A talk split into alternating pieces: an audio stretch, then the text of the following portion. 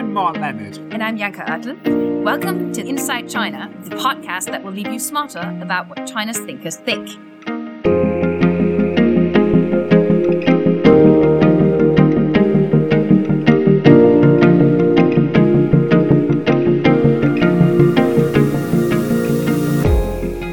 Over the last few years, it's become much harder to tap into the discussions that Chinese intellectuals are having. There are almost no in person exchanges, and the space for debate has been shrinking for a number of years. And we want to help to change that and engage in a conversation with some of the brightest Chinese academics, researchers, writers, and journalists on a whole range of different topics and try and bring China's internal debates to European audiences. In this podcast, we hope to receive answers from our Chinese guests that help us to understand concepts, framings, and ideas that are at the heart of current Chinese discourse. Today, we are thrilled to be joined by Professor Wang Jisi, who is the founding president of the Institute of International and Strategic Studies at Peking University and one of the world's most prominent scholars on US China relations. Over the years, he's played a very important part in helping shape Chinese perceptions of the US and of many of the big issues in international relations. And his concept of March West, which he articulated in 2012, is seen as one of the key intellectual foundations on which the Belt and Road Initiative was built. We are particularly keen on talking about China's understanding of global order and the current developments in the geopolitical landscape with a focus on US China with Professor Wang Jisi. Professor Wang, maybe let's start out with a topic that has dominated the news over the past couple of weeks. There was a big meeting in Bali, the 17th G20 summit. Um, what do you think of the dynamics in Bali that drew your attention in particular? In particular, there are more I'm more interested in the summit meeting between Xi Jinping and uh, Joe Biden. But of course, the G20 meeting has a lot of dimensions, including uh, individual meetings between Chinese leaders and, and his counterpart in various countries. And there are also many other things like climate change that were raised. But I think many of the G20 leaders declined to be photographed along with the Russian foreign minister Lavrov or a Russian delegation, resulting the lack of a G20 family photo in mm. 2022. And to the Chinese, it was a loss because China is very sympathetic to Russia. China does not want the international community to exclude Russia, uh, including this one. But actually, it was Putin, President Putin, who rejected the idea of joining G20. So this is something that I put into interest to. And another thing is that uh, at the same time of the G20, the UN uh, General Assembly had a bill passed condemning uh, Russia's invasion of Ukraine, and China did not support the, this notion. And at the same time of the uh, of the G20, uh, Wang Yi, China's foreign minister, met with Lavrov. That means that China is part of the international society, but China is not joining any condemnation of Russia. So some people saw the G20 as an opportunity for China to promote this new initiative, which has launched recently, the Global Security Initiative. For people who haven't been following that as closely. Can you explain briefly what it is and what the implications of the Global Security Initiative are for the world? Yes, Global Security Initiative, or GSI. Uh, in China, it is called in Chinese 全球安全倡议. It's an initiative proposed by President Xi Jinping in April this year. Officially, the initiative is meant to, quote, uphold the principle of the indivisible security, build a balanced, effective, and sustainable security architecture, and oppose the building of national security on the basis of insecurity in, other countries. End of quote. Analysts have described the GSI as a way of increasing China's global influence at the same time, I want to add one other subject that we are interested in. That is the uh, in Bali, uh, Xi Jinping noticed that the world is currently undergoing economic difficulties. So he also proposed the Chinese idea of global economic initiative. So the GSI and the GEI, some people see them as kernels of a of a new Sinocentric world order. Is that a good way of understanding them? I think it's the Chinese way of proposing principles is based on the understanding that these principles will not be opposed by any country. So it has basically principled and is not specific like uh, the con- condemnation of Russia or the condemnation of NAS. After all, it is more abstract. Uh, and this is a Chinese way of thinking. The other uh, slogan China has proposed is a global community of shared future. So if you ask Chinese, what does that mean? That doesn't mean anything specific. Does it mean that we'll all be under well, under heaven? Is it a new version of the all under heaven concept, Zheng So you you will not oppose that, and if you don't oppose it, you accept the idea and this is a Chinese strategy. You know, all, all we have friends all over the world who are supporting our principle. Let's come to a very special friendship, uh, uh-huh. the US China relationship at the moment, which has not been particularly doing so well over the last couple of uh, years. And um, many believe that Xi's bilateral meeting with Biden did send some positive signals uh, for the US China relationship, particularly here in Europe. That smile that Xi Jinping had on his face and Biden had on his face was perceived as like there is a positive sign coming out of this. Do you agree? I think it is a positive development that the two leaders could sit together, have face to face discussions. In the past uh, three years, uh, all their interaction was uh, virtual and uh, indirect. So I think this is positive. The second positive thing I can imagine is that they uh, reached an agreement not to fight a war or a military conflict. They are not in the, the mood of uh, engaging each other in a, a new Cold War.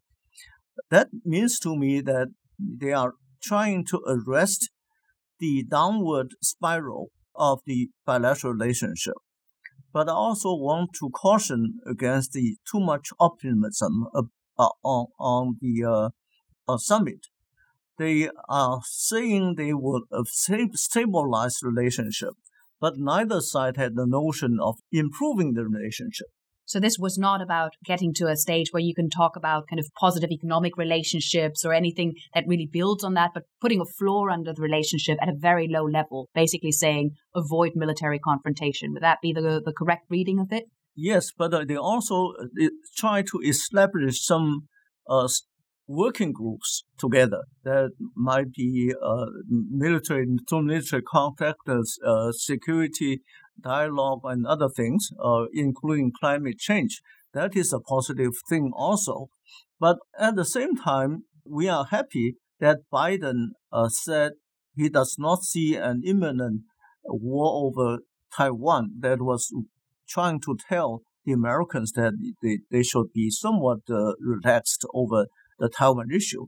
And on the Chinese side, we also are happy that Biden not only repeated the wording that the United States does not support Taiwan independence, he also said the United States does not support any scenario of one China, one Taiwan, or two Chinas.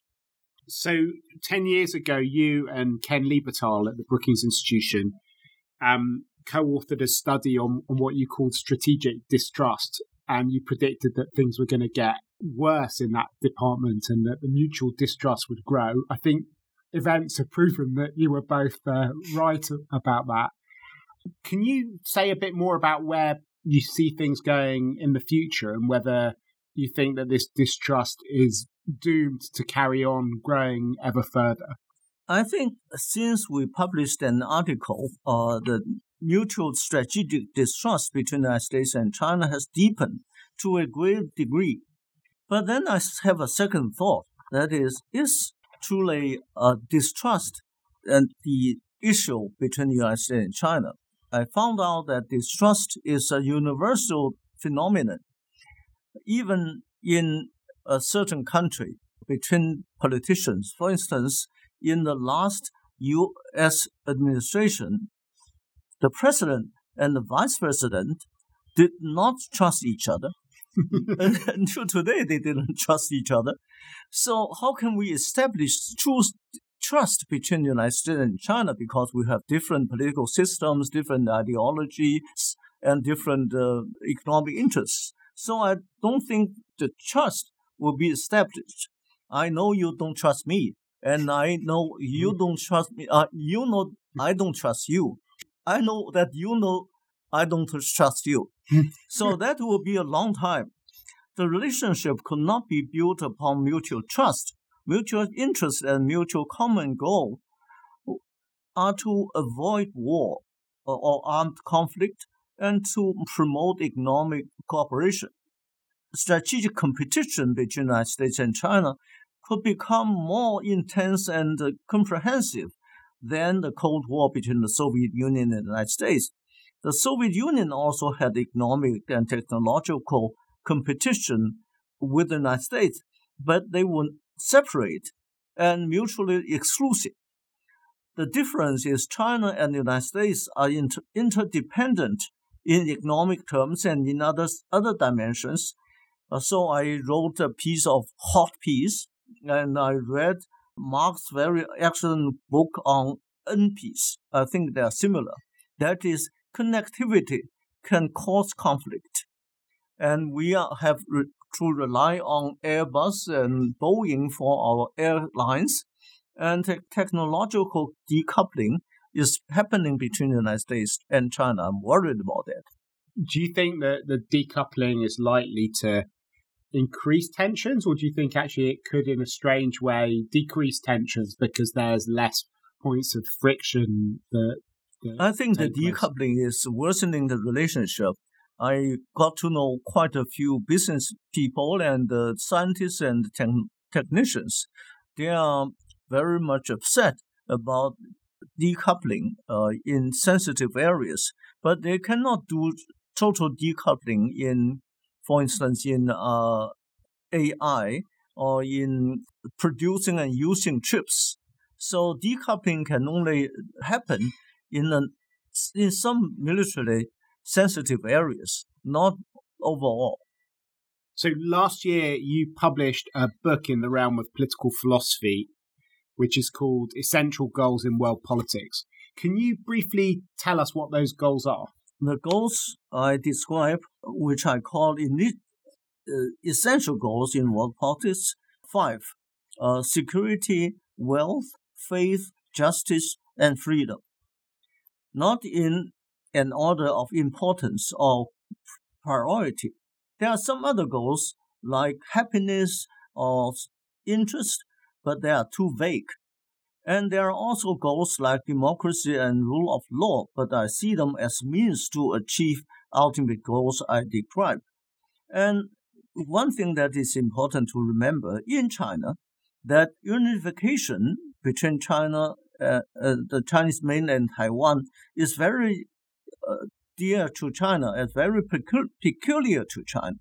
Other countries may not take reunification that seriously or unification, national unity that seriously. For instance, uh, Czechoslovakia was divided in Czechs and Slav- uh, Slavia, and they they were not very sad about this. this. So this is also in other countries, religious belief is is the, the ultimate goal. That this is also peculiar to some other countries. So there are general rules and there are, there are also exceptions. Can I just ask you one more question about Taiwan? Because everyone's terrified of the prospect of a war in Taiwan. I think it's the scariest thing that people can imagine in global politics. And you've worked on it more than, than anyone else, particularly the US China relationship around it. From a Chinese perspective, what do the dynamics look like? Because I think in the West, people are talking about how China is ramping up its actions in response to Nancy Pelosi's visit, how, you know, these unprecedented exercises which took place and, and what that means. But from a Chinese perspective, I think a lot of people think that the US is trying to change the status quo and the dynamics. How would you describe that that dynamic going on? Uh, of course, in China, the, most people think that the United States is trying to change the status quo. Uh, because they send a lot of weapons to Taiwan, they sell weapons to Taiwan, they send politicians, uh, including Nancy Pelosi, to visit Taiwan, and some U.S. Uh, politicians even support Taiwan independence. So that worried the Chinese. But from the American point of view, it is China that is trying to break the status quo. So that kind of tension will last for a long, long time. My take of the issue is that China is still in favor of peaceful unification and one country, two systems. Uh, but we cannot uh, give up the military option. That is, if Taiwan goes to dual independence, we have to make them suffer. And but is that does that mean that China would t- take over Taiwan in one military stroke?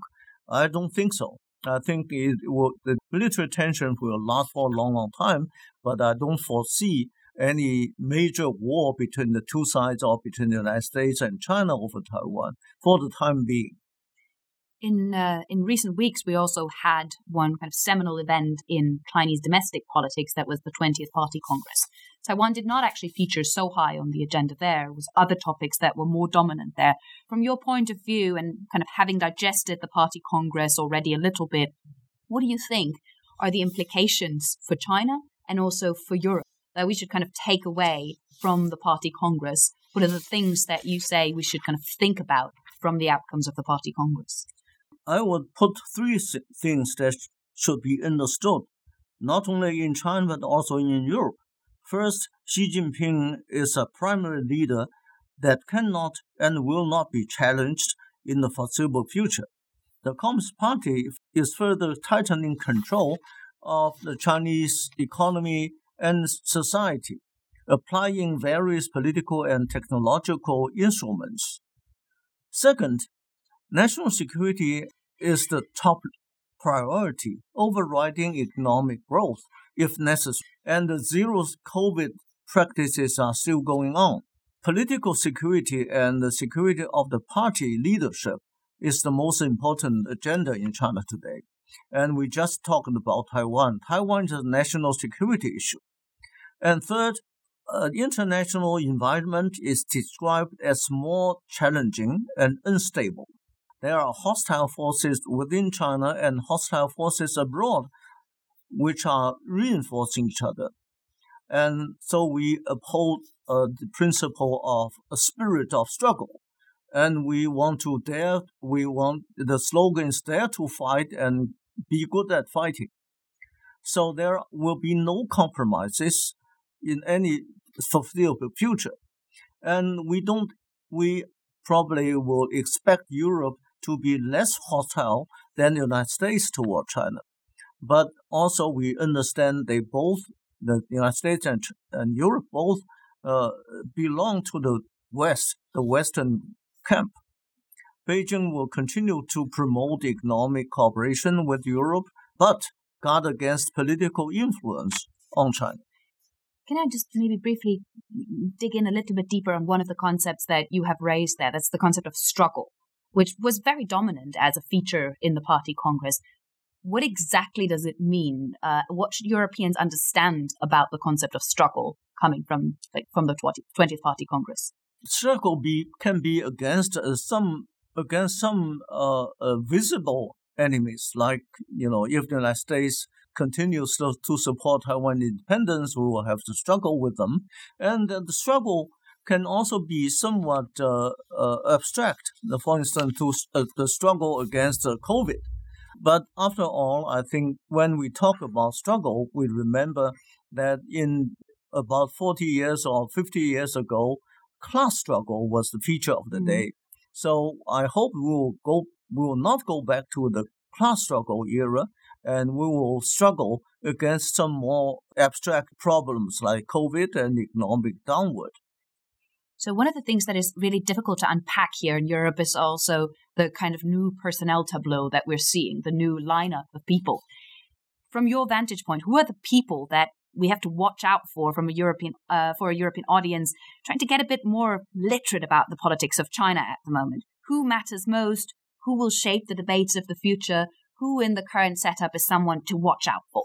Uh, in the standing committee of the Politburo, there are now seven members.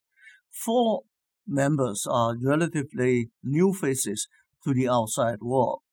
Uh, for one thing, uh, Li Qiang uh, is probably going to be the premier, and he is the party secretary. He was the party secretary of Shanghai, and you notice, and we notice that Shanghai was just under underwent some dramatic changes in, in fighting COVID. And Cai Qi is another person we should watch. And he was a party secretary in Beijing. And probably he is going to be in charge of propaganda and general political businesses. Both Li Qiang and Cai Qi were very resolute in carrying out Xi Jinping's instructions on COVID. So I don't see any debate in the uh, in the central leadership. There will be no different voices.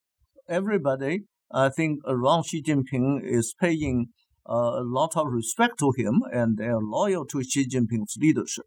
Can we just talk for a second about COVID? Because in Europe now, for a number of months, societies have been opened up. People are traveling again, and they're already thinking about the next set of crises around the war in Ukraine and other things like that. But in China, COVID is still very much part of the everyday experience.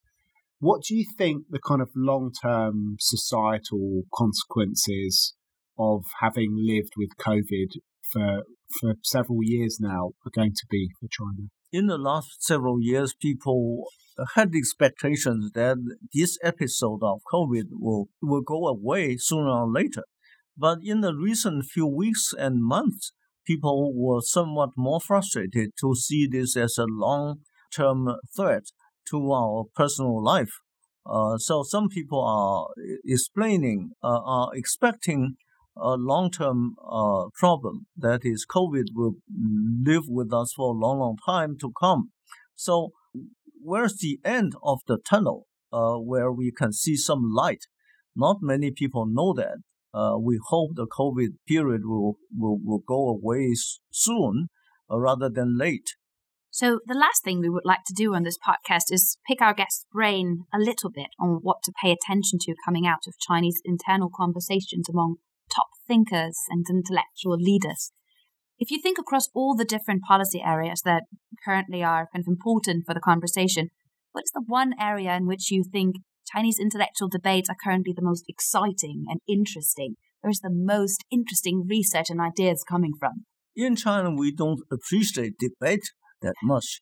we don't have debates in in uh, in, in our politics. Officially, we don't have debate in our uh, in our politics, and uh, different voices uh, today are dormant or silenced.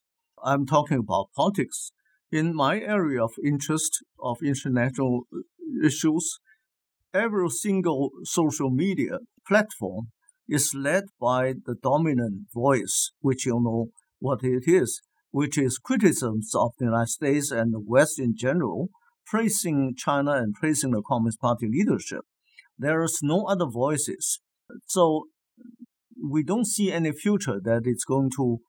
Uh, I think that, that that is a new feature uh, of China's uh, politics uh, that's going to persist in the near future. That is, we are not going to have any debates. Thank you so much, Professor Wang, for your blunt and honest assessment of this current situation. We hope that you've enjoyed it. Please do subscribe to this podcast on whatever platform you've used to download it from. And while you're there, it'll be wonderful if you can give us a positive review and a five star rating. We'll put all the links to things we've discussed, publications we've mentioned, obviously on our website, ecfr.eu slash China. But for now, from Wang Jisi, from me, Mark Leonard, and from Janka Oertel, it is goodbye. The researcher of this podcast was Sonia Lee. and the editor of this episode was Marlene Lee.